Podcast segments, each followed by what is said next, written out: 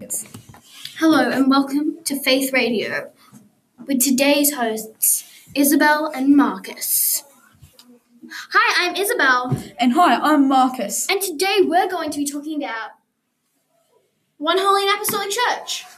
Wait, Isabel, what is an apostolic church? Oh, well, Marcus, it is a church started by the apostles of God. Oh, wait, aren't the apostles the 12 hand-picked people God chose to be his eyewitnesses? Wow, Marcus, that is a really good definition. How- Do you know what an eyewitness is? Uh, someone who's seen a particular scene in person. Can I give you an example? Sure. So maybe one of the apostles saw Jesus dying. So he is like living proof of Jesus being alive. Wouldn't that be a witness?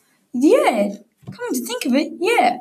And Isabel, how can we keep the apostolic church going for the That is- future? That is such a great question, Marcus. How do you think we could keep the apostolic church going? Well, I think spreading the word of God, maybe going to church. And even going to youth group. Have you heard about youth group, Marcus? Wait, isn't started by isn't it wasn't it started by OLA? Yeah, it was. That's a really good thing. But I'm sure they do it at other schools as well. Yeah, they pro- they sh- if they don't, I'll be very surprised because it's Yeah. such a good thing. Yeah. At youth group, you learn about God, you even get time to hang with your friends, and they feed you food. Wow, I never knew I could want it.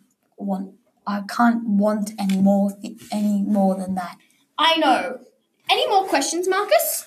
Um, not that I think of. What do you? Well, I would personally like to know more about what an apostolic church is to you now that I've told you about it. So, an apostolic church is a place built on the apostles, not physically, but mentally, like that. Yeah, I also think that the apostolic church is a great thing because the apostles, they could have just been like, oh, well, Jesus is dead. But they didn't. They went on to start their own churches, be popes, be bishops, and be priests. And what Isabel, isn't the Pope the most protective person in the world? I believe so, Marcus. Do you even know who the first pope was? Wasn't it Peter? Do you mean St. Peter? Oh, yeah, St. Peter. Yeah, he was the first pope.